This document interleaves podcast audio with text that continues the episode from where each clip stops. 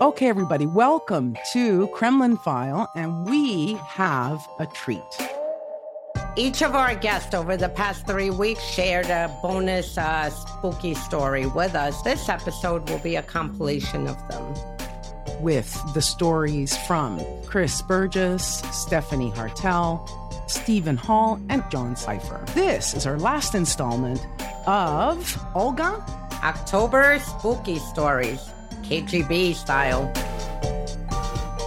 Olga, I saw a really strange, strange article about Halloween in Russia being banned. When the Kremlin needs uh, some kind of propaganda, Yeah, they pull it they out. attack Western holidays Yeah, and suddenly care about family values. Yeah, exactly. Like our Republican Sure, Party. Right, right. I mean, the way Putin acts, you know, and he's banning Halloween is absolutely crazy. It's ridiculous because while Putin is busy banning Halloween, the Kremlin in itself is a Halloween series. Yeah, exactly. So I guess without any further ado, let's okay go with the spooky stories of October. But actually, before we do that, Olga, have you got a spooky story to tell us? One day, I um, had just, you know, finished research for the day, settled down to watch Maddow.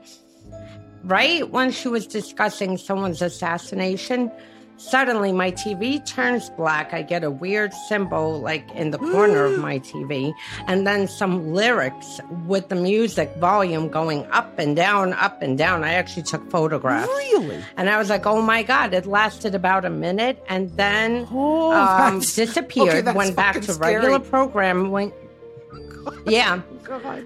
Went back to regular programming with Maddow. And then I was like, because I DVR'd her show at the time, I went back to the DVR to replay it. Zero interruption on Oh, Olga, the that- recorded okay, version. okay, that's- so, I that's mean, yeah, really scary. That was another That's actually thing. And that was around the same time Russia had hacked C-SPAN for Right, a minute. right, right. They hacked like several things, and you know, and so it was it was a very bizarre time in like Wow. 2017 where I feel that they were trying to scare anyone off well. from actually looking into uh, ti- Kremlin ties with Trump. So Okay, well, nothing like that has ever happened to me, Yeah, so I can't times. contribute on this one. But I think we should now cut to okay the scary stories, and maybe our listeners will will see which of these actually was the scariest. Okay, I have photos. I worked Oh on God. trying to figure out what happened. Oh, God. Spooky October. is there a spooky story that you can tell us from your experiences? spookiest one, or at least the one that freaked me out the most, was uh, when I was living in Russia.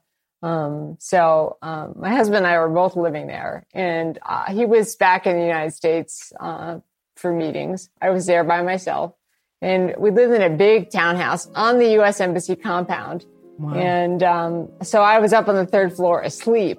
And my dogs, I had two dogs at the time, two little Scotties that basically had the run of the first floor. I know they're great. They're very friendly, Scotty dogs. yeah. Um, they did not sleep in their kennels. I had their kennels in the storage area on the first floor, but they just like ran the place on the first floor. So I came down in the morning, um, and the dogs are nowhere to be found. And they're usually like at the bottom of the steps waiting for me, like, let's go out, let's eat.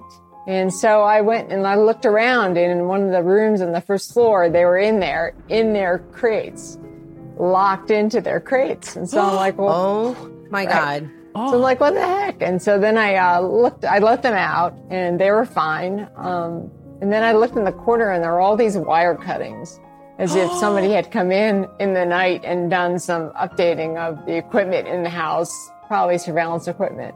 And um, they just left it there as if to say, we were here. And Oh. they left the dogs and in to the put your dogs away. Yeah. Yeah. Which didn't hurt the dogs. Um, the dogs are super friendly, and I'm sure we're just bothering them as they were trying to do their work. Um, but they left everything there as like a little screw you, I felt. Yeah. Um, like we were here and this is what we were doing. Um, really interesting that, I mean, the, really the Russians run the U.S. Embassy compound. There's hundreds of them that work there. And so if they want to come into your house, they can. Um, Interestingly, there are no Americans allowed to work at the U.S. at the Russian embassy in uh, in No. Washington D.C. And why do they Yeah. allow it? Like the Russian, the the American embassy has to have, like they have to agree They to don't. have Russians working there. No, Then why they do they do it? Uh, they do it just to be, you know, kind to the host nation. Um, I think that there's a sense of we're Americans, we're inclusive, we are appreciative of being in your country. We, you know, want to honor the host nation and help the host nation. And so we have, you know, hundreds uh, of them on there. Um, wow. And they really, really run the embassy in essence. And so the fact that they'd have keys to get into the house, but my the, the spookiness is that I was up there sleeping during all of this. Oh man, that is. Oh. I know. Yeah, I'm sure you know, that's they like were those stories. Not calling. Yeah, no, that's right? like those like, stories that you're asleep in your bed and a, and you know a, a, a, thief comes into the bedroom, you know, and he's looking yeah. at you. You know, or that spy. kind of thing. That's horrible. Yeah, or spy. I have, yeah. a feeling, I have a feeling they were watching somehow to make sure I stayed asleep while they were downstairs doing whatever it was they were doing. Oh. That yeah, that is right. that's that is creepy. Okay, I mean, that is spooky. I, I mean, we we have at least a, here. Like, you get we it. we you would notify the person yeah. like, "Hi, we'll be doing work in your house at this time," not like right. locking your dogs away. Yeah. I mean, uh, well, yeah. If there's a competition among spooky stories, I hope I win. Spooky October. What is the craziest story yeah. you have to tell in your time? Uh, okay, at, crazy. we want it crazy, Christopher. We want it yes. crazy. Well, there is a humorous story. so, uh, around uh, a couple years before I retired, I was in the field. Uh, my wife and I were invited back to uh, Washington so that I would get a, a very distinguished award. Uh, and they had a whole award ceremony, et cetera. I was allowed to bring my fam- my kids in, so my kids were living with their mother uh, right. in the area, uh, mm-hmm. and so I went to uh, the um, pick them up. And my eldest son knew where I worked, but my youngest son did not. and he was in oh. high school. My oh. eldest son was out of school, and so I picked them up put them in the rental car, drove with my wife and I into uh, the headquarters of the CIA. We badged in, uh, walked through the hallowed hall where the memorial is, through the badge readers, got them in. My son is just going, This is so cool, right? My youngest, right? My eldest son is going, so this is where it is, right? So they're having different wow. reactions, but they're not talking to each other. They're just reacting differently. Right. We go to the awards suite where we have a, uh, a mingle. We sit down. They call me up for the award. And they're mm-hmm. going through this long litany of whatever it was that I had accomplished and how it was, it was, you know, the greatest thing since sliced bread. You know, it, it, it uh, was uh, required this, that, and the other. And my youngest is sitting next to his stepmom, and he leans over to her and he goes, "That's my dad. I thought he was a dweeb." Oh. and he doesn't exactly say this in a stage whisper right? and so without, you know, and without missing a beat, the, the senior agency official who was about to give me this award says, and remarkably, the entire world thought that he was a dweeb, but in reality, he wasn't. Oh, that's great. okay, Christopher. Great, great, great. Great. My kids still think I'm a dweeb. Aw. Oh. Well, no. No. Okay. No, absolutely no, no. not. Oh, that's yes, all. We like we like dweebs. We're fine with dweebs. Yeah. Any overseas stories that you have that were like crazy? Well, there was this time I was out to meet an asset uh-huh. in the dark of night. Ooh, uh-huh. we and like those I'm, things. I'm sitting in the, this uh, park uh-huh. And I'm waiting for the asset to walk into the park. And so we'll have a, a few moments together to discuss uh, the goings on. Right. And I see this activity occur off in the distance, but close enough that they possibly could see me. So I dive to the ground to get out of sight. Mm-hmm. I dove right into a cow patty. Oh my God. So I'm, I'm laying there covered in cow shit. so I, you know, after that these is folks, spooky and crazy, and yeah, so after these right. people At leave, I get time, up and I walk. I walk in. I have my meeting, and uh, the individual I was uh, encountering goes, "Man, you smell like shit." and I said, "No, I know I do. You know, look what I happened just happened to me." And so uh, that that is my uh, you know that's that's going to be in my memoir under the uh, you know, the more humorous side of espionage. Oh my goodness! Oh, Did man. they say that during the award? no, they didn't. the award had nothing to do with cows. Oh, okay.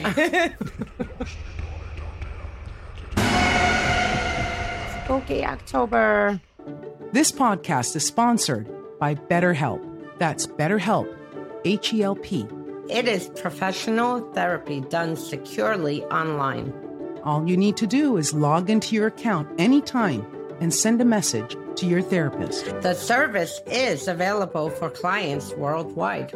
BetterHelp is committed to facilitating great therapeutic matches so they can make it easy and free for therapists if needed. Visit their website and read their testimonials that are posted daily. And join the over 2 million people who have taken charge of their mental health with the help of an experienced professional. And there's a special offer for Kremlin File listeners. You can get 10% off your first month at betterhelp.com. That's betterhelp.com forward slash Kremlin File. BetterHelp wants you to start living a happier life today. Spooky October. During your time, and I'm sure you have several, what is one of the spookiest or craziest stories that happened while you were on the job?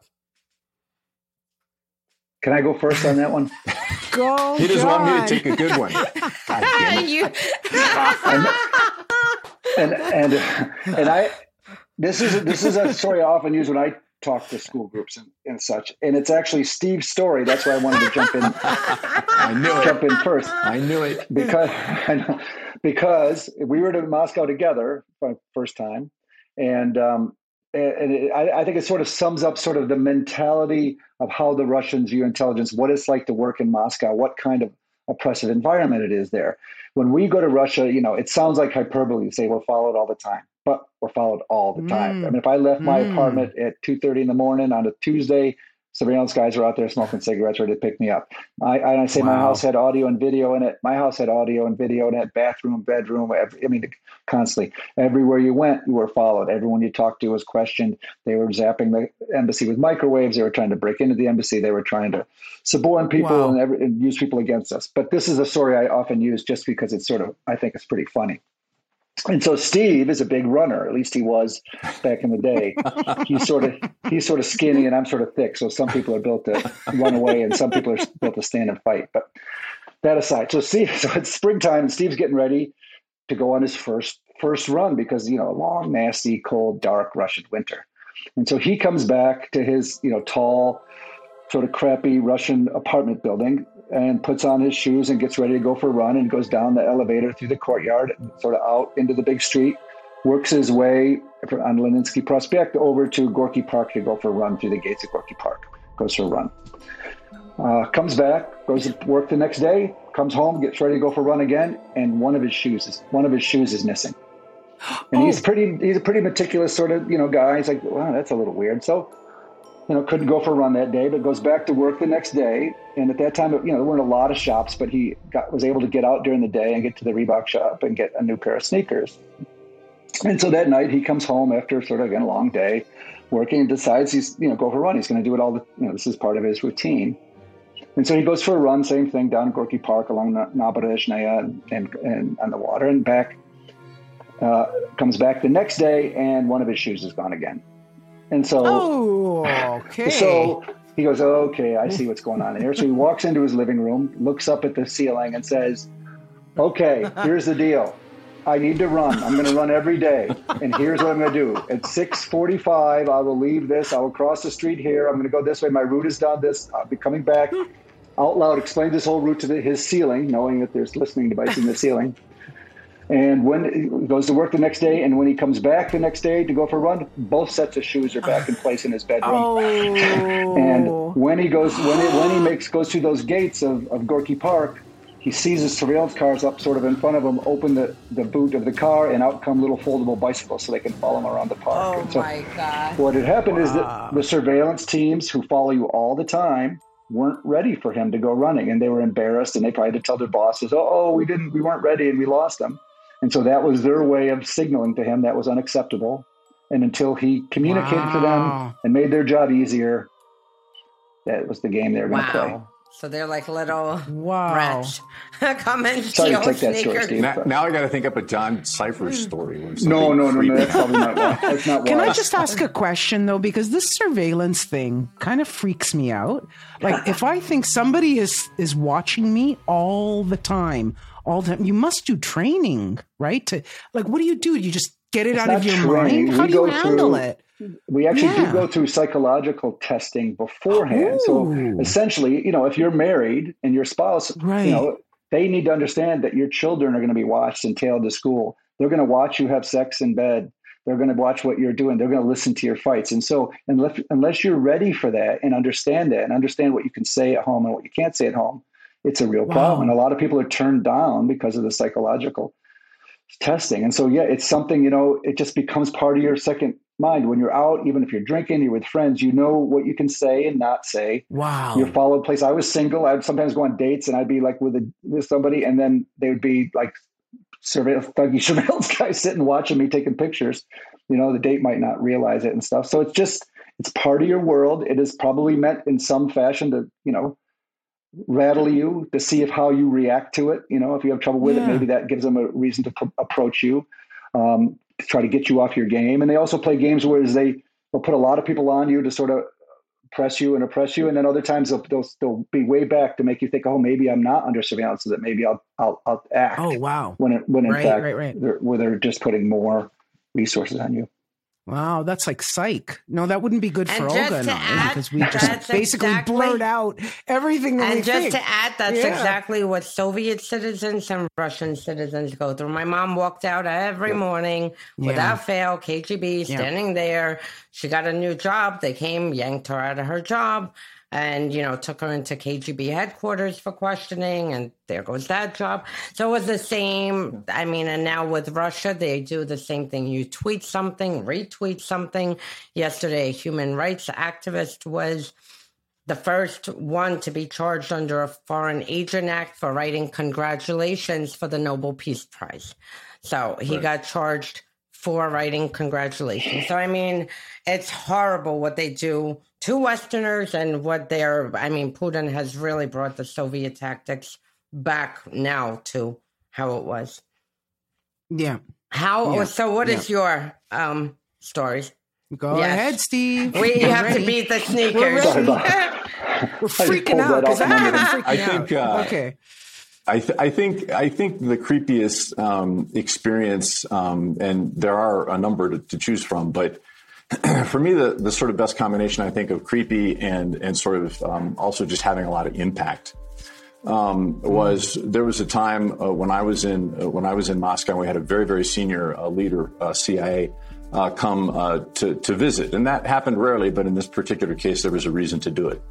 Um, and so, in this, uh, again, I'm using air quotes here, this liaison relationship, so this contact we have with the Russian intelligence services um, happens in the Lubyanka, of course, which is a very, you know, infamous uh, building.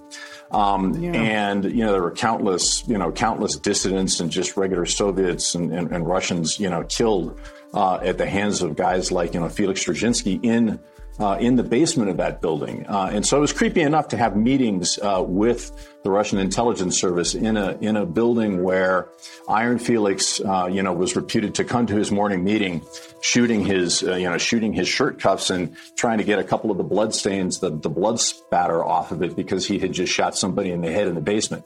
So that's the building that you have those meetings in. And we had the senior headquarters visitor come in, and when you have somebody senior come in, they take you through sort of like the you know the big entrance, the main entrance. And so the, the, the cars dropped us off and we walked through that main entrance into the Lubyanka. And immediately to the right is a huge, and I don't just mean like a little bust that sits on your desk, but I mean probably several tons of copper. Uh, the bust of Felix Dzerzhinsky greeting you as you walked into the Lubyanka. And of course, you know, my senior visitor just kind of just kind of walked past without without even looking at it. And I looked at it and I said, God, I mean, we're, we're, we're going to a meeting with people who are essentially celebrating again their Chekist past, their oppressive, you know, murdering past. It would not be, and I explained this to, to the senior officer later on when we were back in secure spaces in the embassy. I said, you realize that walking into the Lubyanka, past that, that, that, that bust of Felix Dzerzhinsky, it would be essentially no different if you were visiting Germany and you were visiting the German Yeah. intelligence services and you went into BND headquarters and there on the right Hitler. is a statue of Hitler or Goebbels or somebody like that. There is very little moral difference between those things. And to me, that was just, that was just chilling um, that we were in that building with all those deaths and that man celebrated Yeah. at the entrance, you know, with a senior official. That just, that, that, that, that gave me the heebie jeebies. Oh man. Right. Well, it would. And It John, would. you It can't would. get away. Do Okay. you have a story? what happened to you? Oh, that was my other story. your Yes, we own wanna personal know about you. shoes, not yours. when I first went to Moscow, I was, you know, under undercover. Now the Russians knew who I was, so it was sort of a fake thing. But the embassy, when I got there, had a little trip from the embassy to the KGB museum, which is also in the Lubyanka. And I remember walking around with, you know, 15 sort of non-intelligence Americans, and then through their little museum. And the first uh, room you come into is sort of a big official room with nice carpet, with paintings of all the heads of the OGPU, the KGB, the Cheka, all the way around.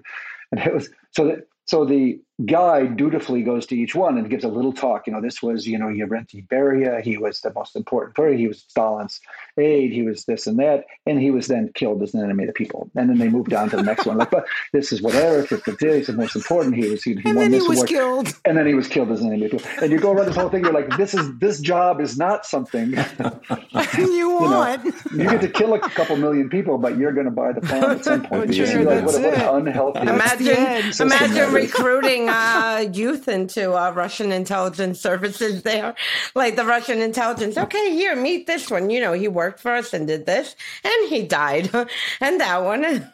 Yeah. But what's an interesting then- point is, at least during the Soviet Union, they had this sort of they had this communist ideal, and they had created this sort of Sure. nationalist this nationalist ethos around communism and stuff, and so that you know.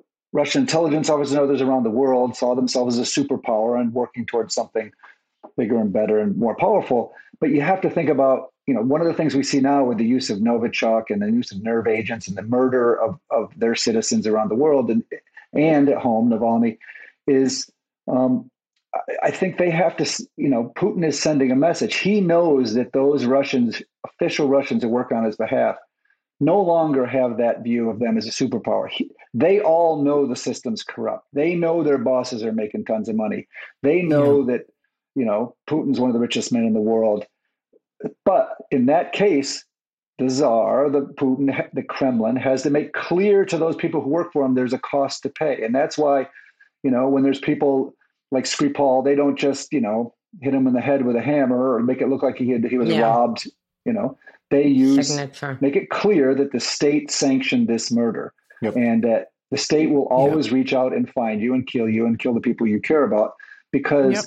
those people have to understand okay you know my everyone above me is corrupt maybe i can just maybe i'll do a deal with the devil and i'll work with the cia or i'll work with the british or what have you um, that's why putin has to sort of you know use the services as his weapon to punish those people and make it really clear as a message to everybody else that there's no room to maneuver Yep. Yep.